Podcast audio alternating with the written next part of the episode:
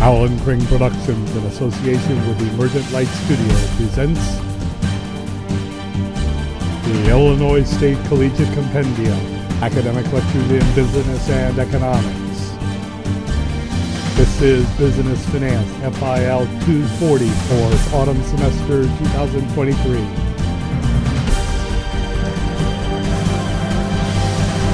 Today, financial markets. Before we do that, as is usually the case, we have a look at the numbers. And I, of course, am going to ask you for your judgment. Madam, is this a bull or a bear day? Bull. Yeah, be emphatic. It is indeed a bull day. It is not a spectacular day by any means. The Dow and the um, the Dow and the S&P 500 are up by about the same. Well, they're up, up exactly the same, and the Nasdaq is up a little more. But it, it, it's definitely a bull day, but it's not just an awesome bull day. I shouldn't complain though much about that. Uh, now, and looking at other numbers crude oil is still sitting in that trading range toward the upper end of the 72 to 82, but it's not anywhere where you're going to see gas prices do anything uh, really dramatic. However, I again, and this is part of what we look at in terms of these markets, is that in a case like this, crude oil definitely its price affects gasoline prices. So this is uh, what you're seeing here is a commodity price, as opposed to what we're talking about today, are financial markets. But this is kind of like a cross between the financial world and the commodities world. And a commodity like oil, it has a lot of uses. And so the price might not do anything, which you see here but you could still see the price of gasoline change. And that would be based upon the relative uh, demand and for different things that could be used from gasoline. One of the things that's keeping oil in general somewhat on the lower side, especially from where it was a year ago or two, uh, is the lack of demand for gasoline. It's kind of an unusual thing. We expected after the lockdown finished, everyone would get back in uh, a car and go everywhere. We're just not seeing it. And even this summer, which is one uh, the time when gasoline demand would be the highest, wasn't there too much. Uh, so that has been one of the uh, one of the factors that has kept crude oil from going up in price. Ultimately, over a long period of time, you're going to see a dynamic happening as it becomes harder and harder for us to draw new oil reserves out of the ground.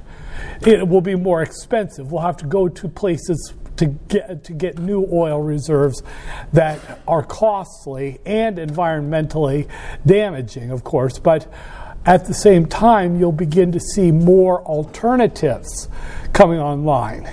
Electric cars have been and probably will remain a, a, disappointment, at least for a three in the three to five year range. And other types of uh, all, uh, cars that use alternate energy uh, sources will come online. So that will pull back eventually the demand for oil for gasoline. Airplanes use enormous amounts of jet fuel, and they will remain a major uh, source of demand for crude oil for another three, four decades, probably even more than that. So it's going to be kind of a back and forth here. Some uh, things are, some new technologies are going to take demand off oil Others will leave that demand in place for oil. And another place where oil is used, it actually is still used for a, a number of uh, electricity, electric generating power plants. And that will begin to ease off over the next 30 to 40 years in your lifetimes as we bring fusion online, which will be awesome. I mean, just absolutely awesome. But we'll also use other sources for uh, electricity as well, and they'll get better. Solar energy, again, it's not spectacular, it's nothing really to write home about yet. It'll get better. Wind turbines, probably never a major resource, especially when we get into lower wind speeds in places where now we can get lots of turning power off the turbines. That will go away. Now, coming over here, gold. It's had a little bit of a spike, but it's nothing spectacular. Silver, another commodity, it had a little spike today, and then it's sort of quieted down. Okay, 10 year bond, that's a yield. Yield is down two and a half basis points. Okay, that means that the price is up. That would mean that there is demand for bonds. Money is going in and buying bonds. Also, interestingly, as we saw last week, money is going into equities. So there is sort of, you know, money is coming off the plan, uh, off the sidelines, and it's going into financial investments, stocks, bonds.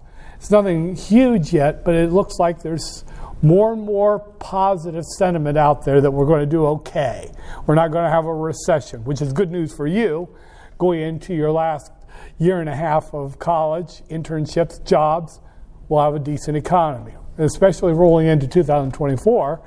That can shape the politics of the election year uh, as well. Coming over here, Tokyo had a darn strong day. Notice that it surged at the beginning. That's information pouring in. Once that information was there, there wasn't any other information to move it up or down, so it just drifted from there for the rest of the day. Now, London had a strong pull upward later, but then it the bears just took over there and it dipped into negative before it finished a little bit positive. Nothing. That's almost meaningless. 0.07%, hardly anything there.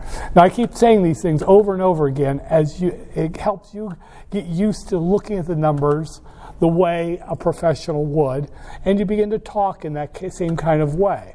But as you can see, London got kind of sour there. It had a bounce right at the end, but it was still a little sour all uh, there in the ending part. Now, if we look over here, what happened to my spark charts? Let me try that again. No spark charts. Oh, there they are. Oh, this has been actually kind of an up and down day. Look at that. The bears and bulls have been pulling back and forth, smacking each other around all day. And the Dow showed that too, the NASDAQ. Wonder what the heck that's all about. Huh. Looks like it started out fairly positive, and then it had a bear pull, and then the bulls came back, and then the bears came back, and now the bulls are back in business. Looks like we might finish on an up note, though, so there's that. Now I'm going to show you a couple of screens of stocks, and this is what we're going to learn about these numbers in this class. You might as well see them in real life before you see them in the academic sense. Here we go. Anyone got a company? Let's have a look here. Let's look at Uber. A lot of you use Uber. Well, not a lot, but quite a few people. Okay, now, first things first, bid and ask, very tight. 4410 is what you would sell a share of Uber at and 44.11 is what you would buy it at. So that's a very tight bid ask spread, only a penny. Uh, trading volume, interestingly enough, is very thin today. We're well more than halfway through the day. On an average day, 22 million shares trade, but so far today, only 7 million. So it's thin. Now, as you can see, Uber is near its 52 week high. If I look over here one year, you see how Uber had a climb a few months back, oh well, this spring. And so that was its peak right there at about 49, 49, right in there. And it's come off that peak, but it doesn't seem to have any interest in going, making another run from it, for it. Although I have to say, that's, if you had bought here at 22.94, last, uh, that would probably have been about December, I would say, maybe January. You would actually, even now, you'd be up almost 50, well more than 50%. So, I mean, that was a good, that would have been a smart investment. I wouldn't rely on that coming. Let me show you something here. First of all, notice Uber does not pay a dividend. Uber is losing money. Its EPS, earnings per share, is negative. So that means earnings per share is the total earnings divided by the number of shares. So in order for EPS to be negative, the earnings would have to be negative. So it's, un- it's not making a profit now. If a company isn't making a profit, it will not report. You will not see a PE ratio. So that's why you see the NA there for Uber. However, if you look at the beta, beta is telling us that this is a somewhat risky investment. It's not, uh, you know, it's not a. oh, okay, it's one of those. Yeah, I mean, it looks it's it's paid off in the past, but in financial markets, past is not prologue. Uh, just because it had that nice surge earlier this year doesn't really mean that it's going to have anything at this point in time after this. Oh, let me take another company here, pull another one up. Uh, I've done Procter and Gamble. I think I did. Oh, let me do Johnson and Johnson, J and J. Okay. Now it's your turn. Just this, just for the fun of it, Madam. Safe or risky stock? Yes. I mean, it's only about half as risky as the market. Remember, the market is a beta of 1, 1.00. This is 0.54. So, in other words, in a well diversified portfolio, Johnson & Johnson would swing, on average, only about half as much as the market does on average. So it, it's not a, it's a definitely a safe stock. And one of the reasons it's safe is the fact that it is a company that makes very necessary or basic kinds of medical stuff and uh, quasi cosmetic, uh, but medical stuff, and that's always going to be uh, in demand. So there's not it's not like Johnson and Johnson is going to go away anytime soon. Now the PE ratio is. Would you say that this is just a, is this undervalued or overvalued, um, or about about properly valued. Properly valued. Yeah, it's uh, it's around 30. So that means that it's not it's a little higher than 30, but that's pretty meaningless. This is pretty much a pussycat stock. Uh, oh well, that's interesting.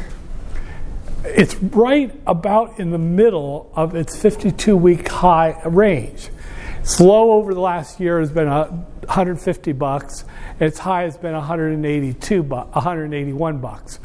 And right now it's kind of parked right in the middle of that. So whither goes this stock from here? It's obviously a sound investment. It's a safe investment, but so you're not going to get anything spectacular. And also notice that you get a nice uh, dividend, 2.86%. In other words, $4.76 is 2.86% of $163.91. That's just simply saying, okay, I throw $163.88 at this stock and I hold it for a year.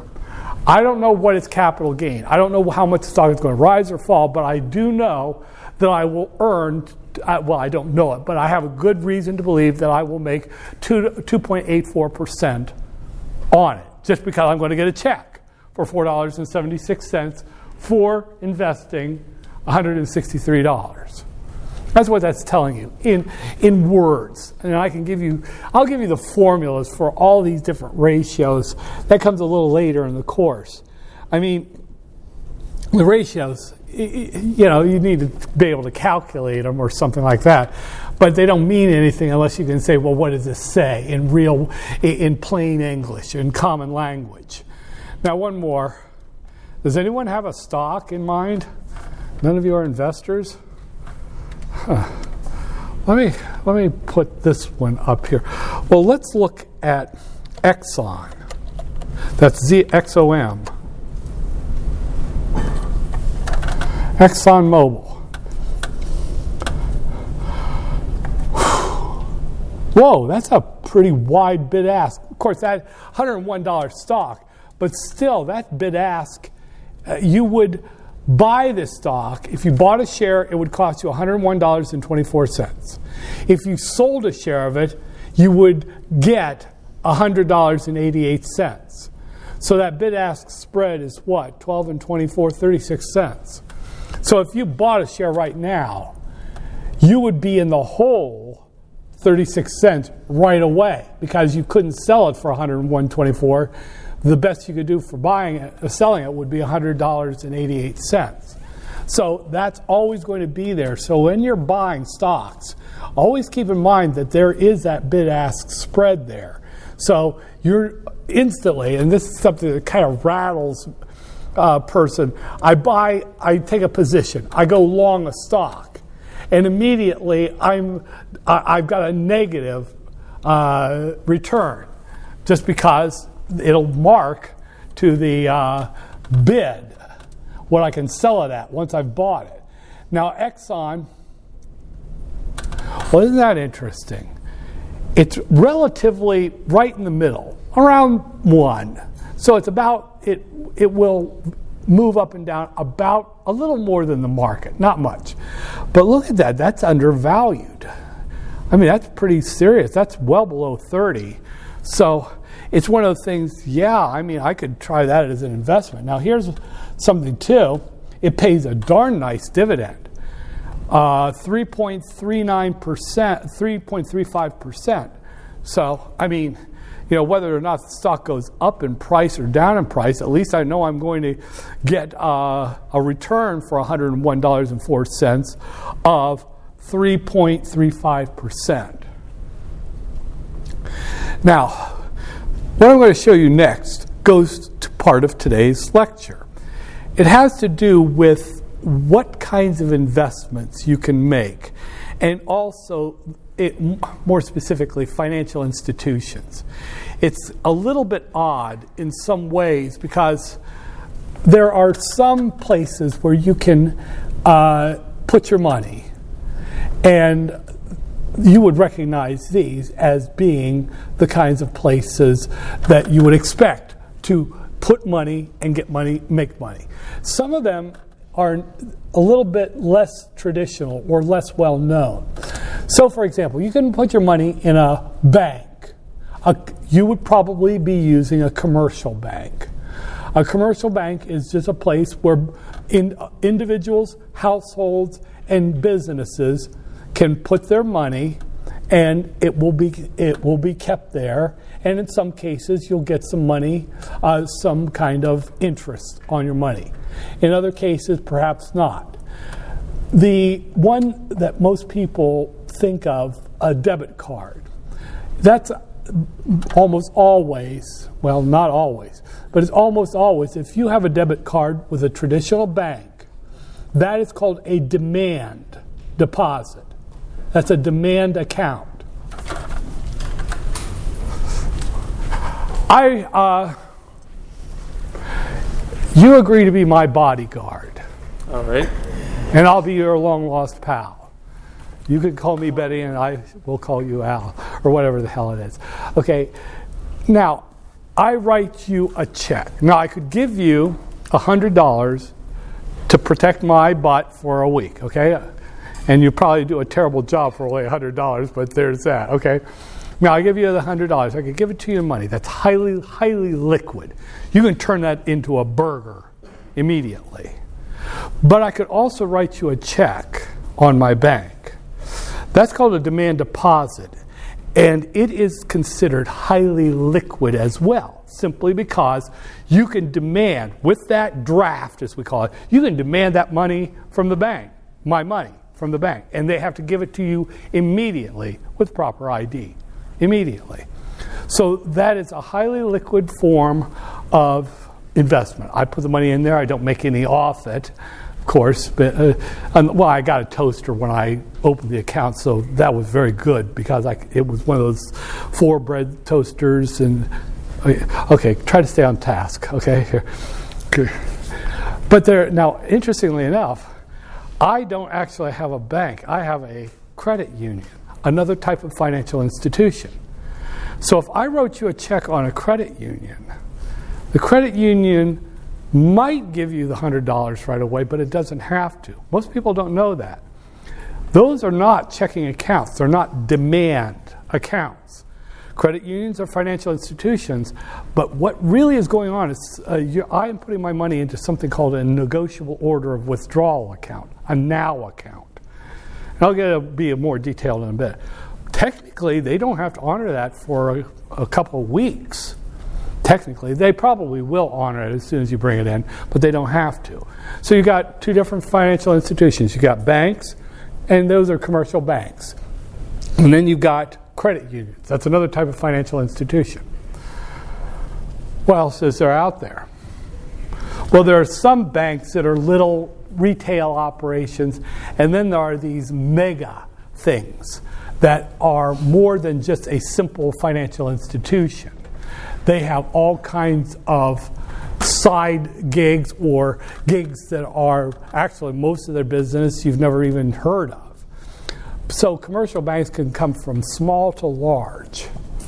There are other kinds of financial institutions too that you put money in and maybe you'll get money out. But there are some financial institutions that you probably will never in- interact with unless you work for one of them. And I, I actually have some of my former students who work for these kinds of banks. Let me explain a little bit. Facebook.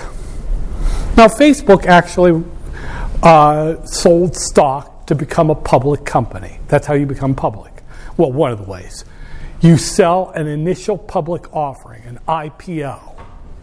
Now, that's an initial public offering.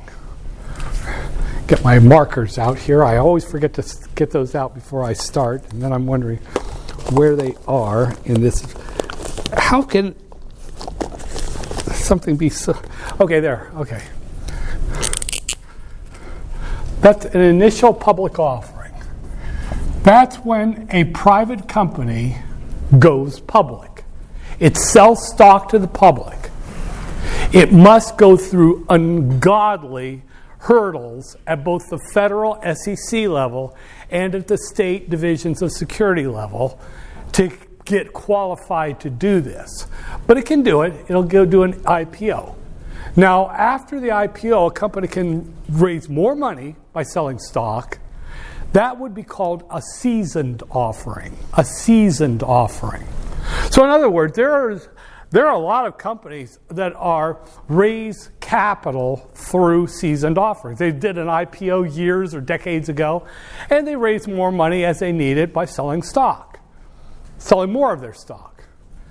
But an IPO, let me focus on an IPO just to start this. It is a kind of financial institution.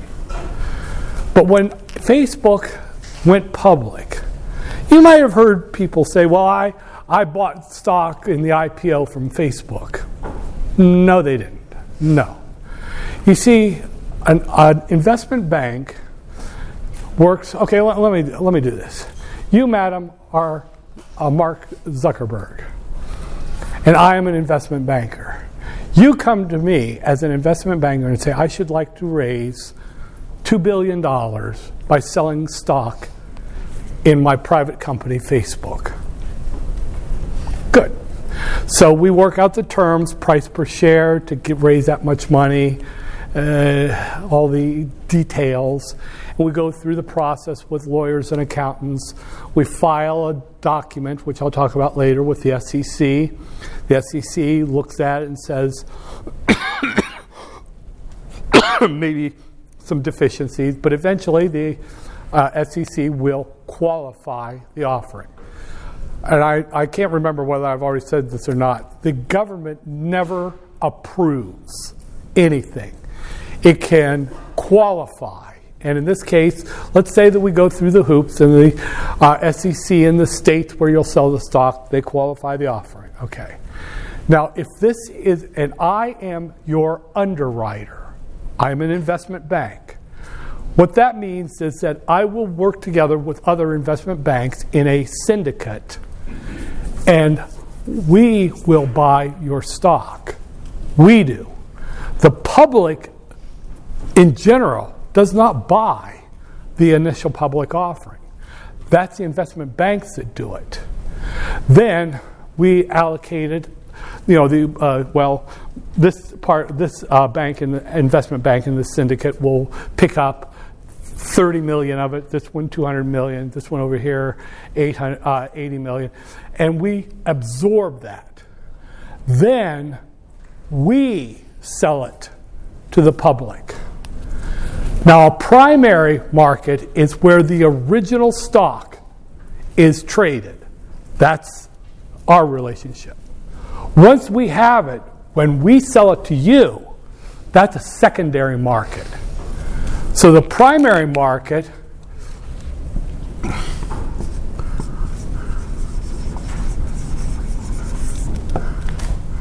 and then from there it's sold into the secondary market. Everything that I show you on these screens for stocks, that's secondary market activity. There is the company here, what I showed you here, where the what company was I showing? Was that J and J? Exxon. That the company has nothing to do with that. You're buying it from someone else or you're selling it to someone else. Exxon isn't involved in this. You do not see primary markets unless you, madam, become insanely rich and you're one of my clients at the IB and I buy the stock on your behalf or something like that, you're never going to see that market. This is just buying and selling all of this. Billions of shares traded every day. That's all secondary market activity. Now, what I do as the investment banker is I'm going to buy the primary offering, and then I'm going to hype the hell out of that. Uh, Facebook is doing its IPO. We'll pay those talking heads on the news networks, on the blogs, and all that to pump that stock up. We'll pump it up, and then you will have your shot at it. Boy, you better buy this. It's already going up in price. Buy it now, buy it now.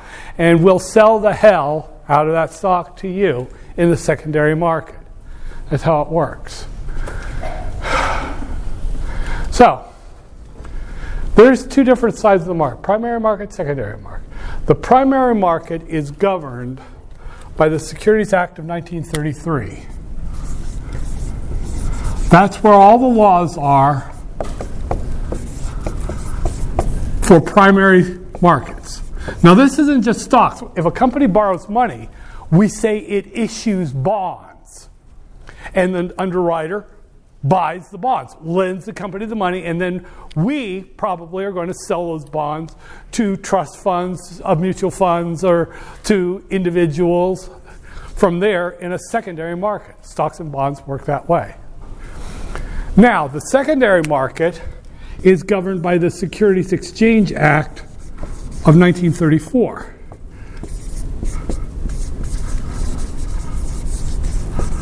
And I'll talk more about these at length. But for right now, that's all you need to know. See, before the 1930s, these were just insanely Wild West transactions. Financial markets were run by scammers, liars, cheats, dog beaters, con men, grifters, and it got ridiculous and led to the crash of 1929 and led to the, the party that had been ruling for the previous 12 years getting kicked out on its ass. But that was, and so we've passed a lot of reforms, and those have been reformed and amended many times to catch all kinds of loopholes and all that, but they're still imperfect. But know this again, the basic thing is primary markets are uh, where companies interact with uh, investment bankers. You'll hear, hear, you'll hear me use the term IB. And the book talks about them too. And then the secondary market is where traders interact with customers, like TD Ameritrade or Fidelity or uh, anyone, Robinhood.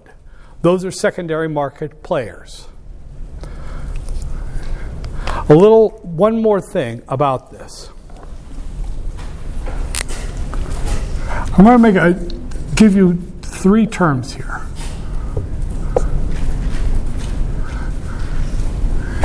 Agents, brokers, and dealers. Now, this is true of business in general. An agent represents the seller. No matter what I'm talking about, it could be this or it could be any kind of finance. An agent represents the seller.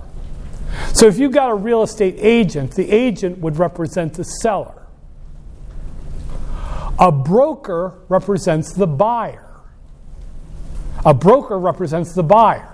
So if you work, uh, okay, I've got a stockbroker, and well, he's working for you, you the buyer.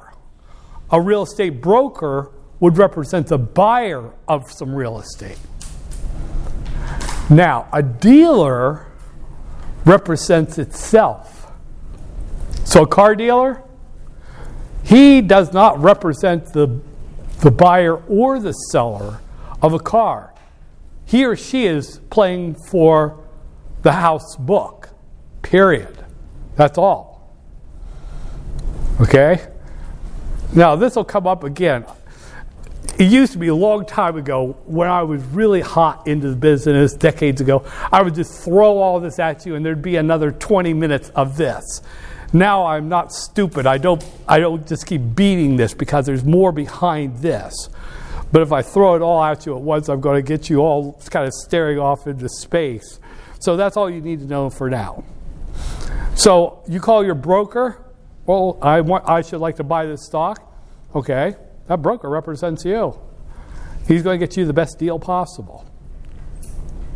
So we've got commercial banks. These are financial institutions. Commercial banks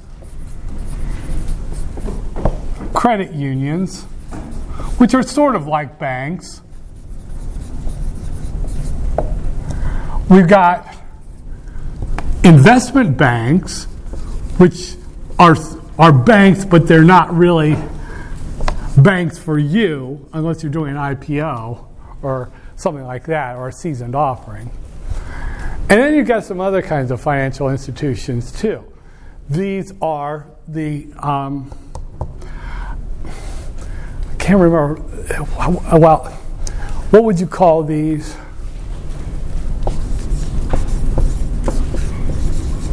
Brokerage houses. These are TD Ameritrade, Robinhood, things like that. Brokerage houses.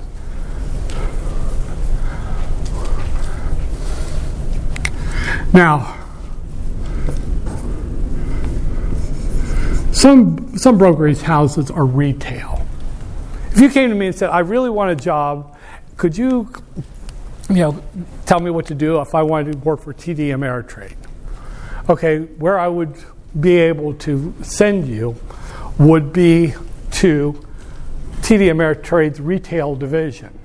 Retail, you know, you're, you're working with average everyday Joes and Janes on buying and selling stocks. That's retail brokerage.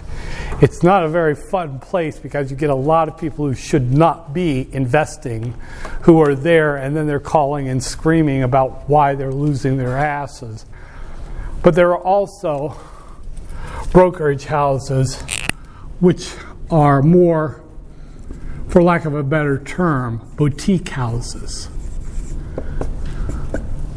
These are houses that you would probably never interact with. They're f- for smaller clientele of rich types of people, very well to do. And I've, I, have i have got some contacts in Chicago, especially with boutique houses. Uh, But you know that's a that's kind of a rarefied world. Those boutiques are, and then you've got some that are more, for lack of a better term, house. These broker these brokerage houses work pretty much only for themselves. Like for example, an IB, an investment bank, might have an investment house of its own for for doing its own trades you know that that's something that's kind of fun to get into. And uh, I, matter of fact, I maybe six seven years ago, I took uh, my finance students up to a. It was an IB, a regional IB up in uh, Chicago. There are a lot of these places, but uh, I took them up there, and we'll we'll have one of our uh, one of our big wigs talk to you. And he came in, he talked about investment banking, but somewhere in his conversation it turned to investments. And I, I, you know, the students thought, well, this is cool. Now we're talking, you know, buying and selling stocks. And I was saying to myself, this is odd. And then it occurred to me, oh, he is actually one of the traders in their house investment firm. You know, for this isn't for outside people. This is for that brokerage, that, that investment bank itself. What do they do with their money? Well, they invest in things just like anyone, uh, just like any other big uh, financial player would, but they do it only for themselves. And he makes a lot of money doing that. I mean, geez, his bonuses alone are more than I make in like 10 years. Pisses me off. But anyway, let, me go on here. Now, there are other types of financial institutions too. They bring money in and then they invest it until they need it for whatever it is they actually got it for. Among those, one would be pension funds and life insurance companies. They are big dogs in financial institutions. I mean, they're a pension fund. It's getting just unbelievable amounts of money every month from the people in the pension fund, you know, their, their contribution and all that. And then they have to do something with it. Well, what do they do? They invest it. The funniest thing is that there is a pension cri- fund crisis underway right now. It is staggering in how awful it is. You won't you you hear a little bit about it these days. 5 years from now, it'll be the crisis of the week, the month, the year.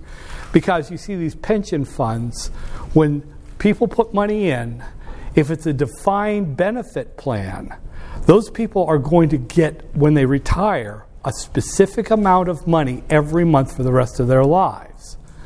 Well, the problem is that most of these pension funds make require very conservative investments far below the rate of return that would be needed to satisfy those payouts down the road.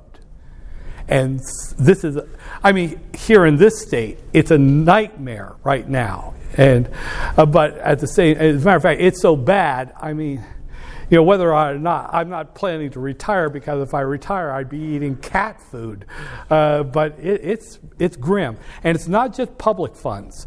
A lot of these private pensions have hidden overhangs of their future liabilities against the ability to pay them. It's a big problem. Okay, pension funds, life insurance companies. They are a massive source of investments simply because they've got all this money that they are taking in for life insurance from you know premiums being paid, but they have to do something with it. What do they do with it? They invest it.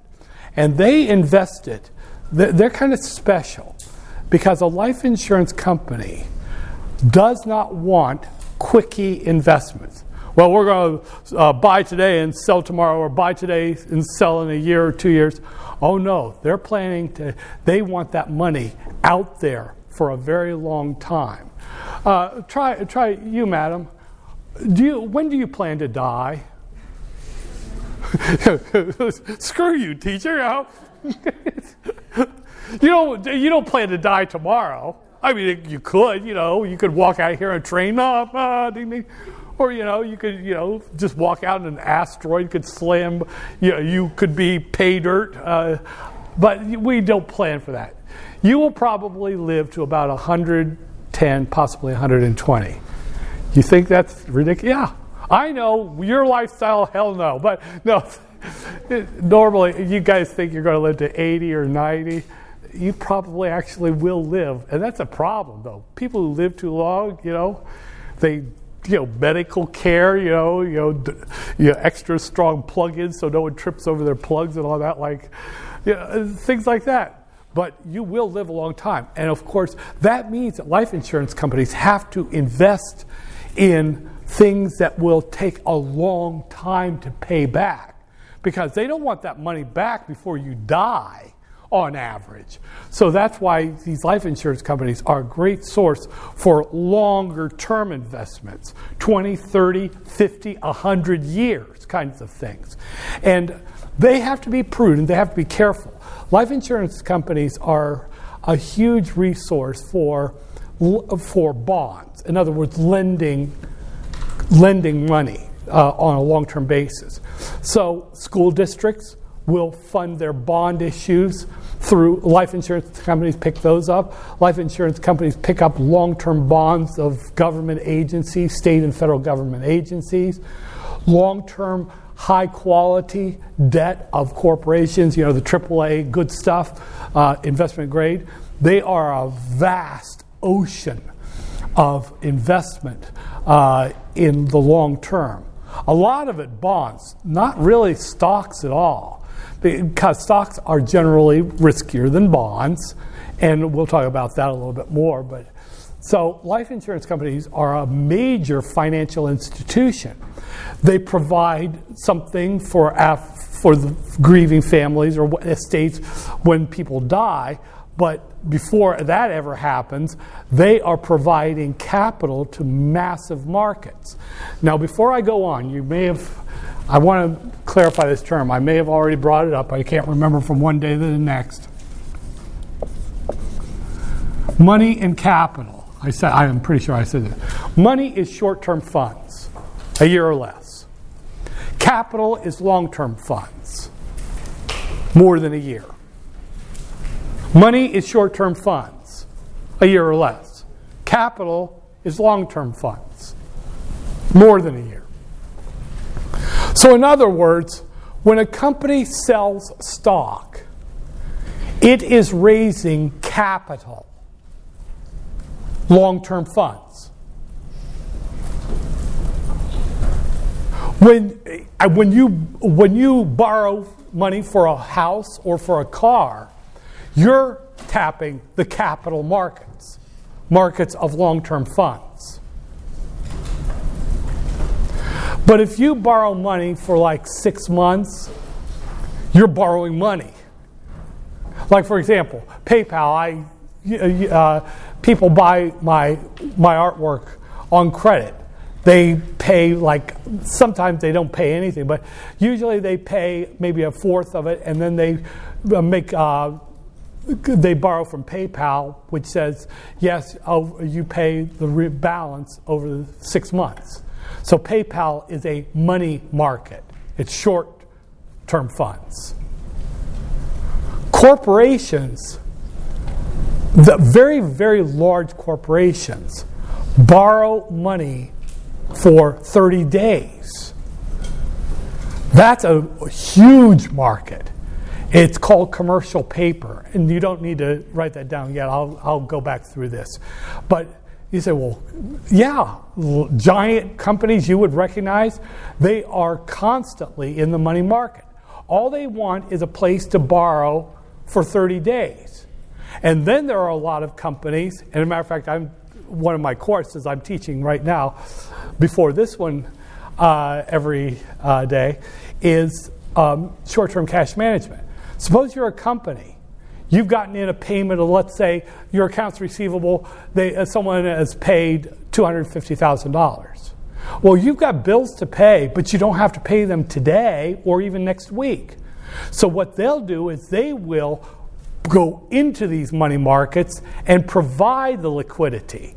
So, Microsoft might need to borrow $30, $30 million for, a, uh, for 30 days. It will issue commercial paper. In other words, it will borrow that money.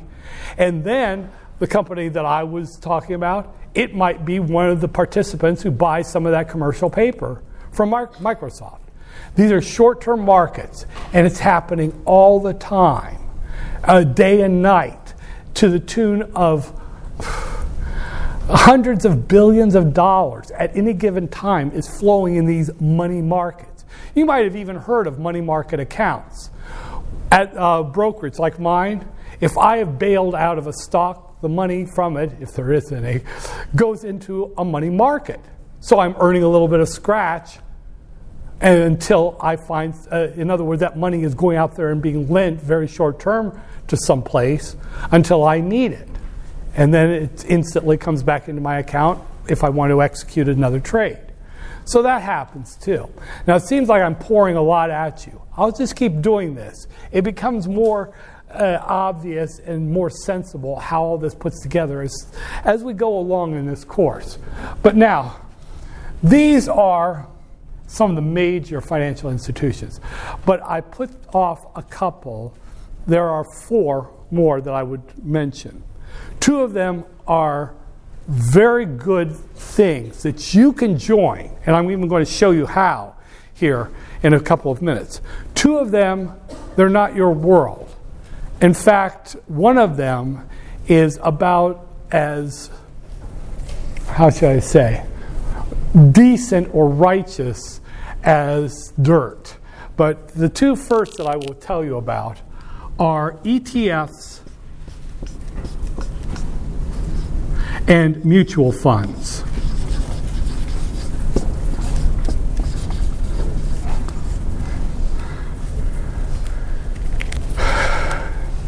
ETFs, mutual funds.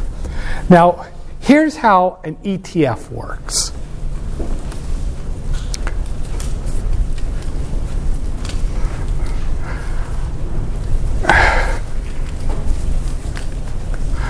Uh, let me try. Uh, let me try you.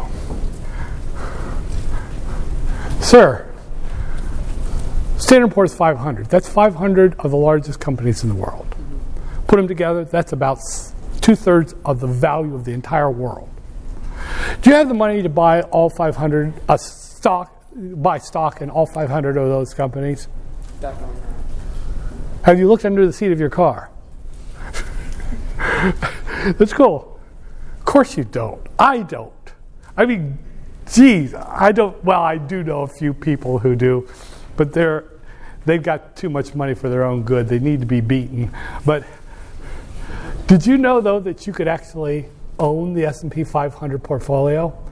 Yeah, it's these animals right here. They're called ETFs. ETFs are essentially you're buying stock in a company that is nothing but that portfolio of 500 companies. Now I'll show you the one for this S&P 500. Oops, SYT, SPY. The spider. Now there are there are a, a couple of different spiders. This is a spider. You buy one share of the spider what you've really done is bought the S&P 500, a tiny, tiny, tiny piece of it.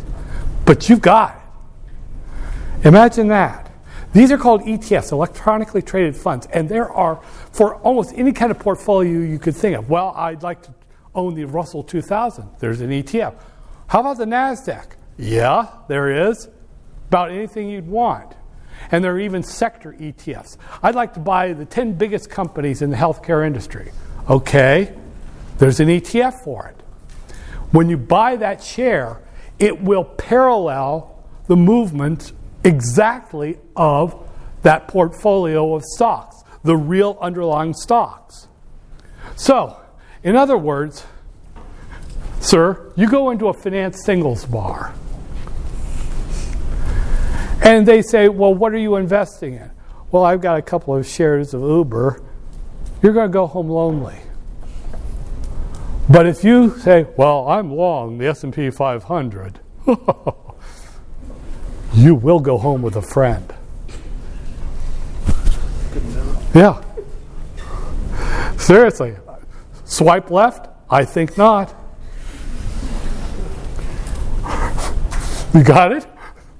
Seriously. I mean, this is and the great thing about this is you're going to hear me bitch and harp and moan and fart about portfolio diversification, owning a lot of different things. And then you have to manage it. That's what we call portfolio control theory. That's a whole course, and actually, it's constantly keeping an eye on the portfolio to make sure that the stocks are in the right balance against each other and all that kind of stuff. The ETF does that for you. You, it's always in balance among the 500 companies. It's being watched 24 7 by the management of the ETF. And here's something that you should always watch. I strongly recommend ETFs if you want to get involved in investing in a serious way. Notice something the beta is 1. Well, that should make sense because own, you own 500 of the largest companies on earth. Basically, you own the world portfolio. So, spank me, Jesus, it's going to have a beta of one. Isn't that interesting? It's going to be the market. It won't go up more than the market, it won't go down more than the market. It will just follow, it won't follow the market, it is the market. Now, something you always want to watch out for expense ratio. In other words, what is the management of this portfolio charged as a percent? This is decent. I try to stay under 0.30%. I mean, this is a well managed, efficient portfolio run by professionals. Hell, you could be one of the people who does this. Matter of fact, it's uh, even in the last few months, I've had a couple of my former students talking about creating an ETF, a couple of different ETFs, starting their own little, you know, proprietary house and doing a couple of ETFs. It's a little dodgy, but there you are. It's it's sitting right there for you, and you know, it, it's ratio. Notice right now the S&P 500 is a little undervalued, it looks like. But $442, $443, something like that. That's if you had, if someone said, I've got $500, what should I invest in? I say, until you've got some brilliant idea or you've had a vision in the night that wasn't caused by excess Adderall, you should probably do something like this. I mean, it's not sexy, it's not exciting. You're not running to the newspaper looking at it. You don't need giant trading screens. It's what you do when you get boring is to do this. Let the pros who have access to far more powerful resources than you will ever have access to, let them do the legwork I can't emphasize that enough. Like I told you the first day, in finance, in professional finance, we're not there to hop in and out of stocks and bonds and options and futures like rabbits. We're there for the long haul. And that's why these are more for when you've reached that point in your life where you say, enough of trying to do this myself. There are pros. And why do they do it? Well, because they make their money when you make money. It's direct. See that 0.09%? That's them winning and you winning at the same time. So there's one. Let me show you an, another one here. Um, you say, well, I'm kind of, I, I don't like equities. As a matter of fact, you might actually be in a company where they have a policy that you, uh, they can't buy stocks. Or if they're going to buy stocks, they have to be really low beta stocks. Well, there's another one. Here's a bond ETF, AGG. Now, this ETF is so well respected that it is the benchmark for all bonds and bond uh, portfolios.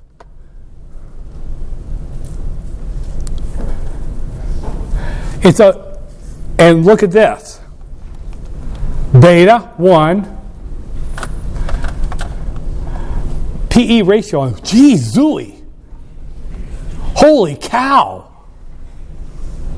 Well, FTS, fancy that scenario.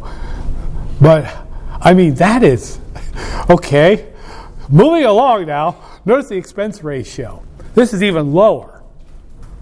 There's a good reason for that. These are bonds. Bonds, the trading, the cost of trading on bonds is very low. Keep something in mind. We always hear about stocks, stocks going up, stocks going down, IPOs, blah, blah, blah. The bond market is 10 times the size of the stock market. Well, why don't we hear about bonds? Because bonds are boring. They are not sexy at all. They don't pop up and down. They just kind of uh, uh, simply because bonds almost always pay. There's no, you're always going to get, at the end of a corporate or government bond, you're going to get your money back, your $1,000. Along the way, you're going to get your interest payments. There, there's nothing, there's no speculation. They don't rise and fall because a company has won big or something like that. They just sit there. They are as boring as I am on a quiet evening. They just don't do anything. So people don't think about bonds. News networks don't talk about bonds and make bond recommendations. They just sit there. But I'll be darned if you've got you buy an ETF that's bonds you know it's going to be safe, it's going to be bonds. You know the management knows what they're doing, and the market respects this particular one so much that they use it as the comparator for all other bond funds. That's how good it is. Now, there are all kinds of ETFs. I was looking at one. I shouldn't show you this one. Do not, by the way, do not invest just because I say I tried it. If I was that good at investing, well, I'd still teach because I have nothing better to do except take care of my cats.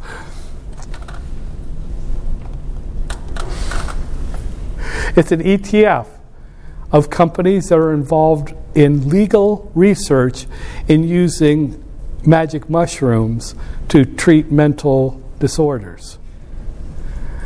I mean, you want to talk about, I mean, I know people who sign up for that in a minute. No, you don't get to sign up for the clinical trials.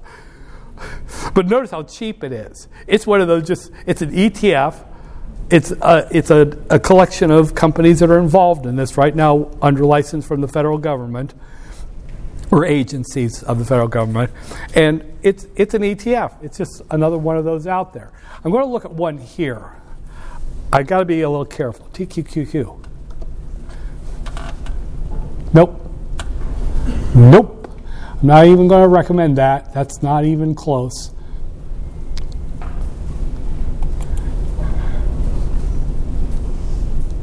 No, don't don't even, pretend I didn't look at those, okay? You didn't see those. There are some that there's a problem, you got to be a little bit careful. Stay in the herd. There are ETFs that leverage. They do the stocks, but they also make it more risky and possibly a lot better paying by also entering futures markets or something like that. And those are, you, you, you can lose your shirt or make quite a bit of money off one of those leveraged ETFs. Recently, I turned about $50 into 200 in a couple of weeks.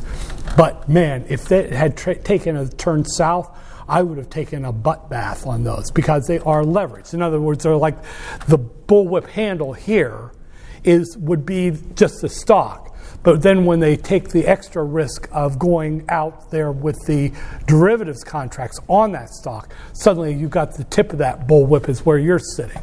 So let me not do that. Now another one is the mutual funds. Mutual funds are like ETFs, except that you are actually joining the company itself that is cre- that forms the portfolio. And mutual funds can shift their investments. The ETFs, they have the same stuff in them at all times. If it's Standard Poor's 500, they have the 500 stocks. A mutual fund can move around. So when you buy into a mutual fund, what you're buying is units of the fund itself. It's a kind of a, it, it, it's not an obvious distinction from an ETF, but when you, you are buying membership, you're buying ownership, ownership units. Like if you get a, go, go for a mutual fund that is like $10 a share, you, you put in $100, you own 10 units of that company, of that mutual fund itself. And uh, another thing is about mutual funds. If you, if some of the companies in the mutual fund issue dividends, you can just roll those dividends back into more units of the mutual fund itself. So instead of taking the dividend as a check, you could actually become a larger owner of the mutual fund. And that's what makes them kind of popular. They're, well, they're very popular. A lot of companies that let you decide what you want for your investments for your pension, they allow you to join mutual funds. Now, here's the thing about mutual funds there are literally hundreds of thousands of them. A lot of them are owned or run by reputable brokerage houses. They, uh, like you'll see Fidelity, the family of Fidelity mutual funds, the family of Invesco mutual funds, the family of uh, PIMCO, whatever. Uh, TIAA, they're th- these big houses.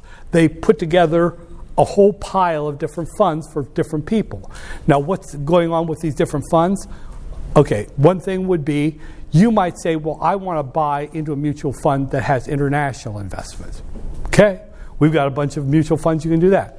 Or I want to invest in companies that have that are in the healthcare industry. Okay, there are a bunch of those.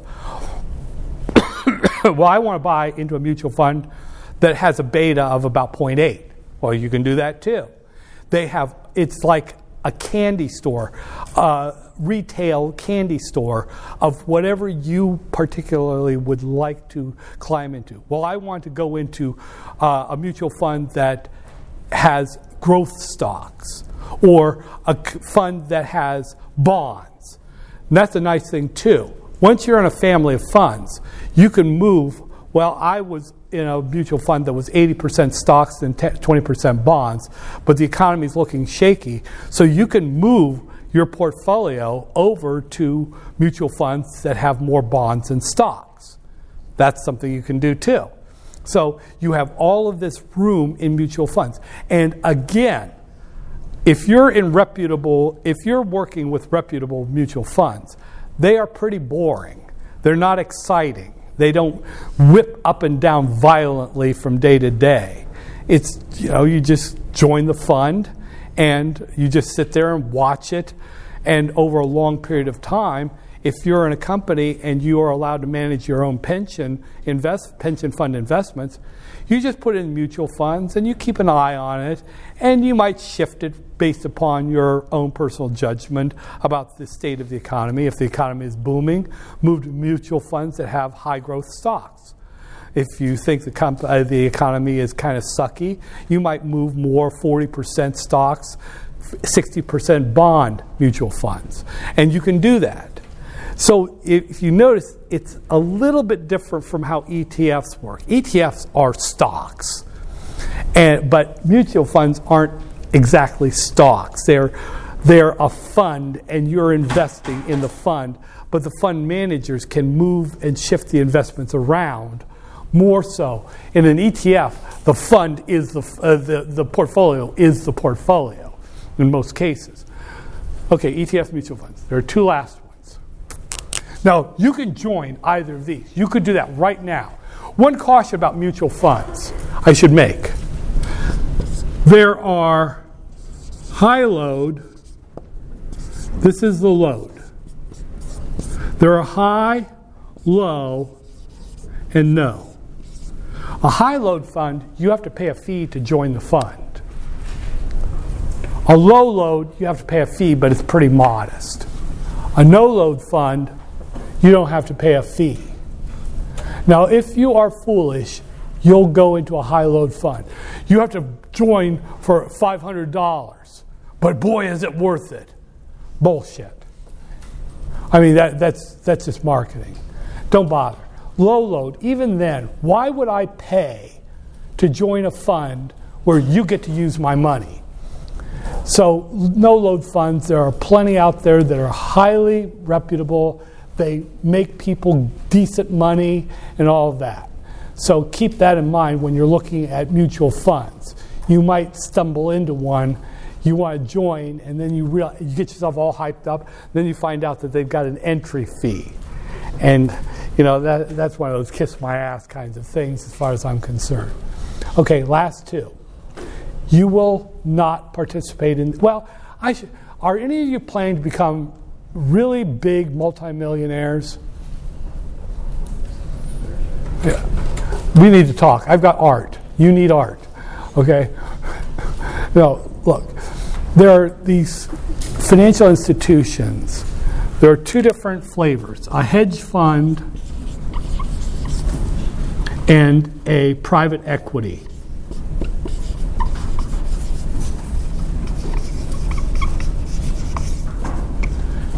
Hedge funds, they're both for very big players.